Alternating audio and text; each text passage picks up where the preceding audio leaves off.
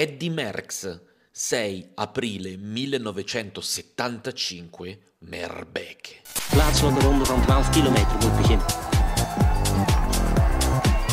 I più attenti si renderanno conto che dire Merbeke significa Giro delle Fiandre. Nel 1975 il cannibale Eddie Merckx si presenta alla partenza del Giro delle Fiandre in maglia di campione del mondo. È uno di quei giorni in cui Eddie decide di vincere e non ci sarà niente e nessuno che lo fermerà. Sui muri i vari contendenti Plancart, Van Lindel, Freddy Martens vengono inesorabilmente staccati uno ad uno. Ci prova però il connazionale Franz Verbeek che prova a resistere alle mille accelerazioni del cannibale che in un tratto di strada fuori dai muri e su strada asfaltata allunga inesorabilmente, la telecamera indugia su Verbeek che proprio non riesce a tenere il passo del cannibale. Nella retta finale Eddie si presenta in solitario ma con un vantaggio esiguo e la volata dietro di lui è inesorabilmente per il secondo posto. 255 km